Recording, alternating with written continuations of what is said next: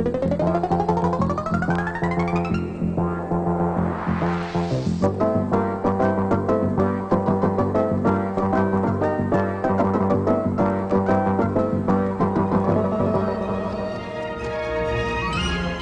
afternoon, dear listeners. You are tuned in to CJSR FM 88.5, and this is Moving Radio.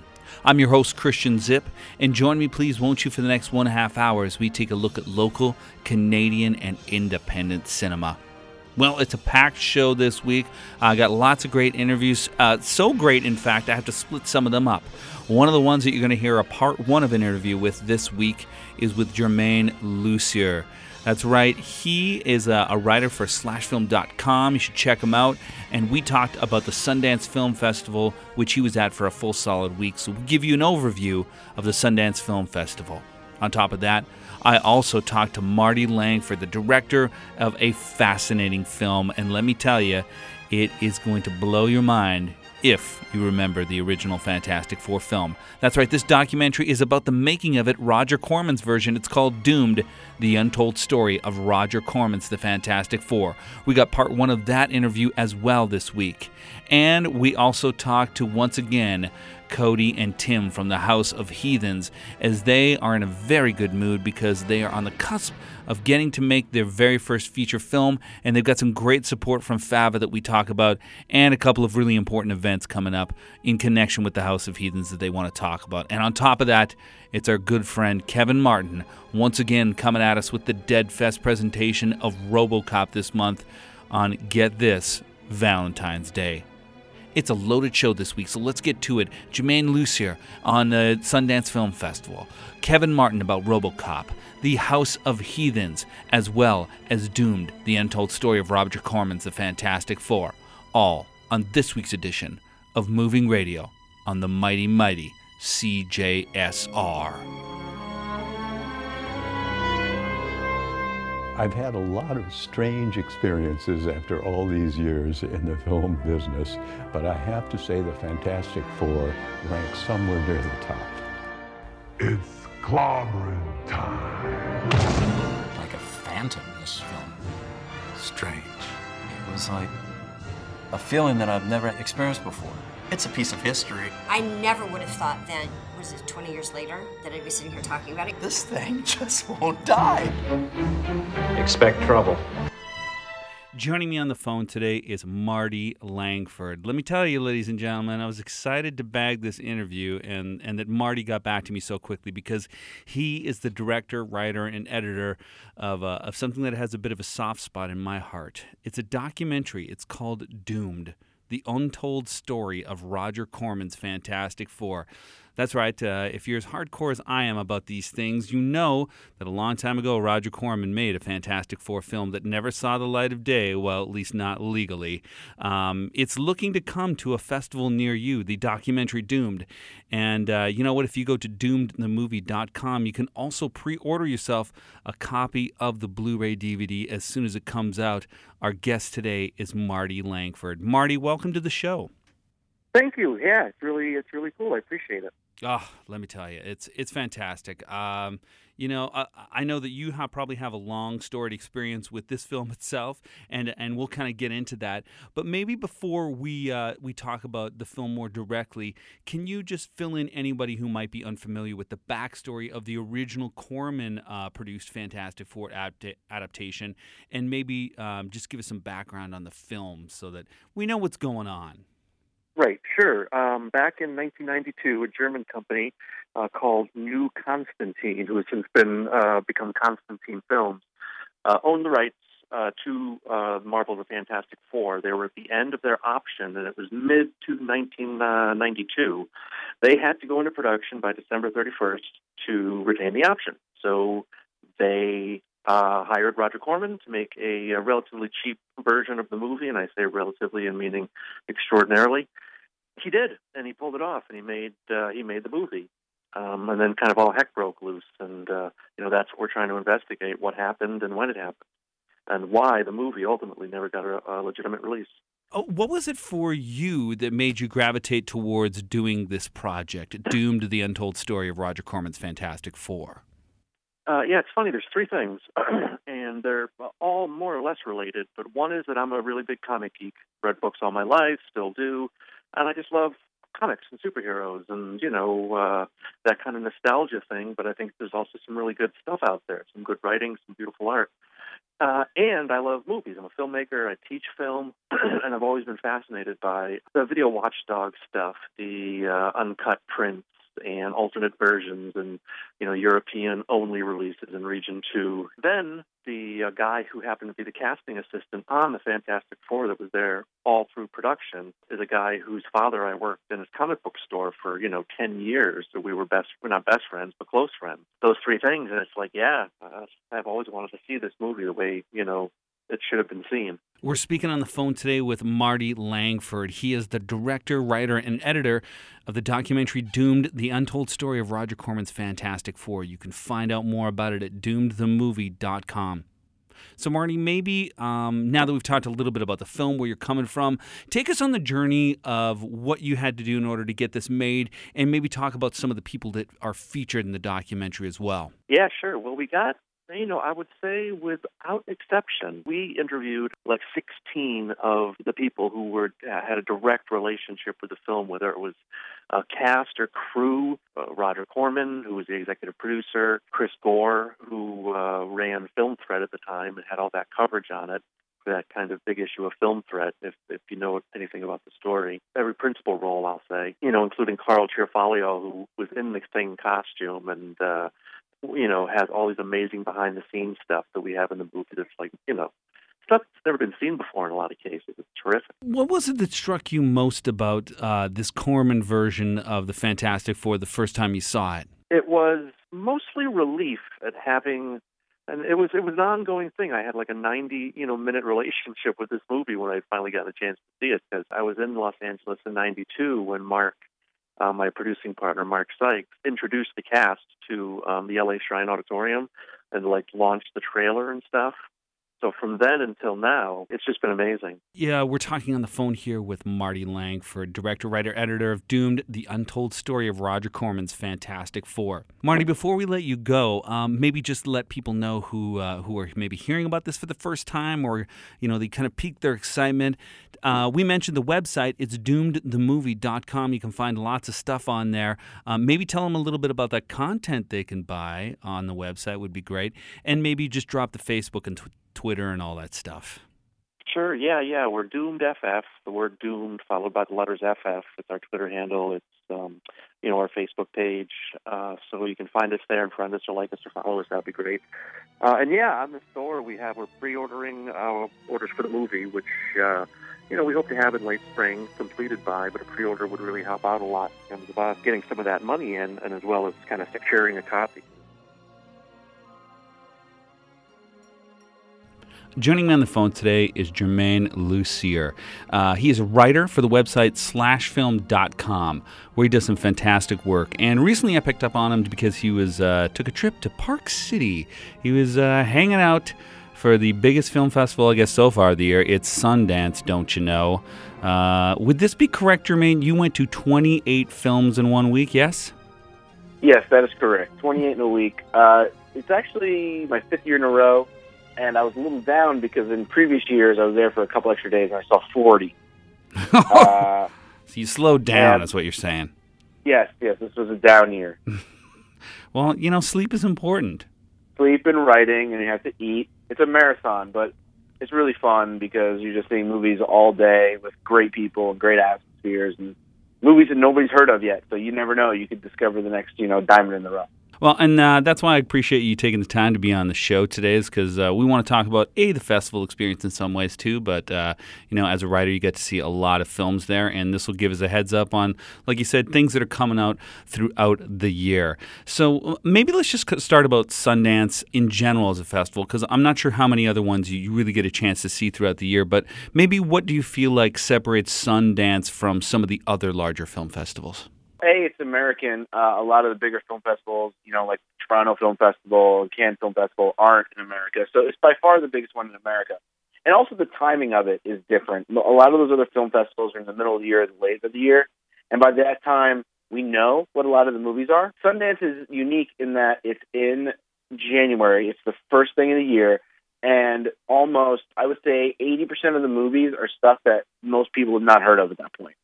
There are a couple definitely things by filmmakers you've heard of, a lot of things by actors you've heard of, but going into the festival, yeah, you don't know what if these movies are good, if they're not, even what they're about half the time. And that's a very unique thing. Uh, we're talking on the phone here with Germain Lussier, and he is a writer for SlashFilm.com. We're discussing the Sundance Film Festivals and experience there. What do you feel like the vibe is like there? Because I know sometimes you're in a bit of a bubble, right? Going to see the films. At least that's been my experience when I've been somewhere for a week and I'm trying to cram in as much stuff as possible. You feel like it's the center of the world because, you know, covering Hollywood on a daily basis, once you go to Sundance, everybody's there, not just stars, all the journalists, all the press, filmmakers, and you sort of feel like, okay, I'm at the epicenter, epicenter here. And everybody is incredibly cool. Like, the best, one of my favorite parts of the festival is that if you're in line for a movie, if you're on a bus, if you're waiting for a bus, if you're in the supermarket, almost everybody there. Park City isn't a very populated town, it's a very touristy town. So when you're there for Sundance, everybody's there for Sundance. So I could be online at the grocery store and be like, hey, uh, so you're here for the festival? What movies have you seen? And you could have a conversation with somebody.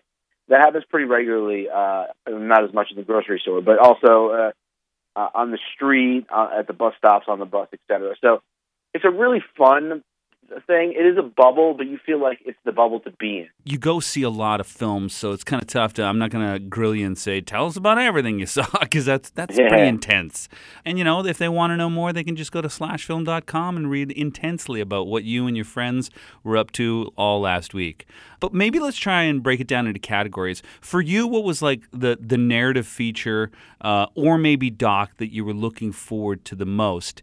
And maybe after that, saying like, oh, I was looking forward to that. It totally cashed in for me. And what was one thing that you saw that you were feeling like it didn't quite convert for you? Well, to be honest, like I said, out of the 28 movies, there were probably only four that I wouldn't recommend to somebody. I think there was something good about almost everything.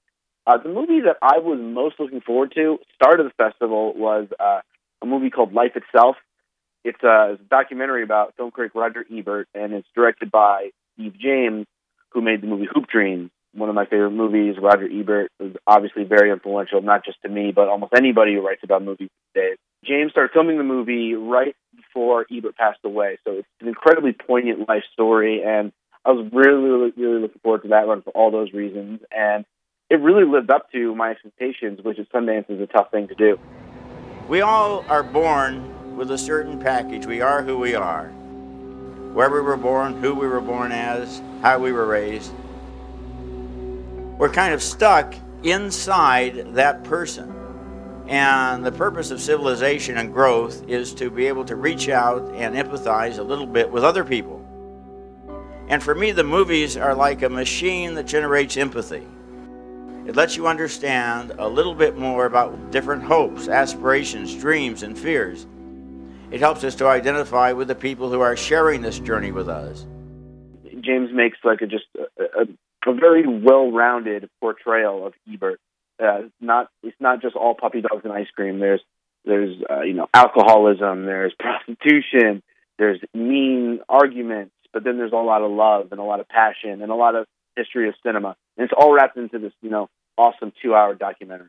So That was the movie that I most wanted to see, and that lived, totally lived up to my expectations. Conversely, a movie that I wanted to see a lot and didn't live up to my expectations is a film called Frank. Now it stars Michael Fassbender as the lead singer of a band who wears a giant head all the time, so you never see who he is.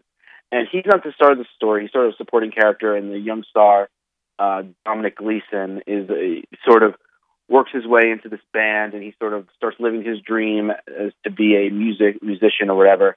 And the movie never quite worked for me. It's sort of very quirky, and it was, I wasn't buying what it was selling. It didn't really have much of a theme to it, and that was a movie that I really thought had a lot of potential just from the description and the the cast. Maggie Gyllenhaal's also in it, and it didn't do it for me. Frank wants us to start everything from scratch. color coding. He's created an entirely new musical notation system. But oddly enough, I'm one of the few people who didn't like that movie, so who who knows? Yeah, I mean, it, it looked fascinating when I saw that clip online, uh, and but it came off so kind of Wes Anderson-y that I was like, okay, where is this thing really going? Um, so interesting. I'm, I'm, glad that you know at least there's some uh, divergent points of view. You saying like Frank, maybe not so great, um, and and also too even mentioning the Robert Roger Ebert doc. You had a, a great little bit on uh, on slashfilm.com today about Ebert as well. I like that. Thank you so much. Yeah, yeah, and also spoke to the director as well, and uh, I think that interview will probably be up by the time people are hearing this. And it was, yeah, I mean that movie got it was released by CNN Films, uh, or is owned by CNN Films, and people get to see it pretty much uh, later this year at some point. Yeah, well, the next thing I was going to talk about uh, that I think you might have covered a little bit is is one of those times where you go see a film and everyone else is raving about it, and you're like, I know I'm supposed to like this it seems really intelligent or you know artsy but i'm not getting it or it's just not hitting me. Uh, i felt terrible because i love the coen brothers and when i saw llewyn davis i was like oh this is i'm not getting this at all. Mm. and i feel like i'm like am i an idiot? Did i did i fall asleep with my eyes open? I mean was, was frank kind of doing that for you? Yeah frank was kind of like that for me but, but to be honest i was watching it and i was I kept waiting for something more exciting to happen or for them to bring it all home into a big point. You know, like make to make the whole journey worth it. And I don't think it ever did. Um, so I think yeah, that would be the movie of the festival for me that a lot of people really dug the quirkiness of it. But as a fan of even of, of as a fan of quirky films, it, it just didn't do it for me. Like you can be as weird or violent or gross or stupid or anything for me as long as it has a point and it means something, even if I don't agree with it. And this movie, to me, didn't really have a point that was interesting at all. We get the best of both worlds. The fastest reflexes modern technology has to offer, onboard computer assisted memory, and a lifetime of on the street law enforcement programming. It is my great pleasure to present to you Robocop.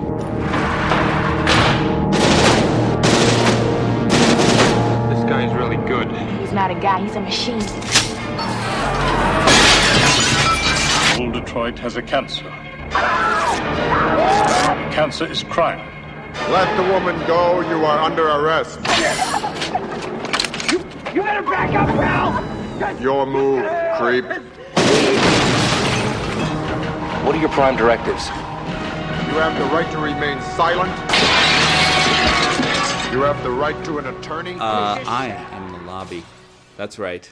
Your favorite basement video, DVD, Blu ray, uh, and more store. Yes, random VHS tapes kicking around still. Even too. VHS tapes. That's correct. That's correct. All. You know why I need to Yes. have VHS tapes still? Yes. Because only on VHS can you see The Destroyer with Lyle Alzado from 1988. It's true. You can't He's- get that anywhere else. He's staring me in the face, juiced up more than any human maybe has been in history. And he's just juicing. Yeah, it's just weird to know one year after that movie was made what he'd look like. Not like that anymore. Quite Oh, a shriveled, hollow shell of a man. absolutely. That's for sure. Uh, you know what also is a bit of a shell of a man hmm. was RoboCop. That is true. Good segue, buddy. Hey, well, I saw it and I went right for it. Good. You know what? Just just throwing out throwing out certain phrases. Something something will pick up. Something yeah. will work. Yeah. Okay, so Paul Verhoeven's classic. Don't get confused here, kids.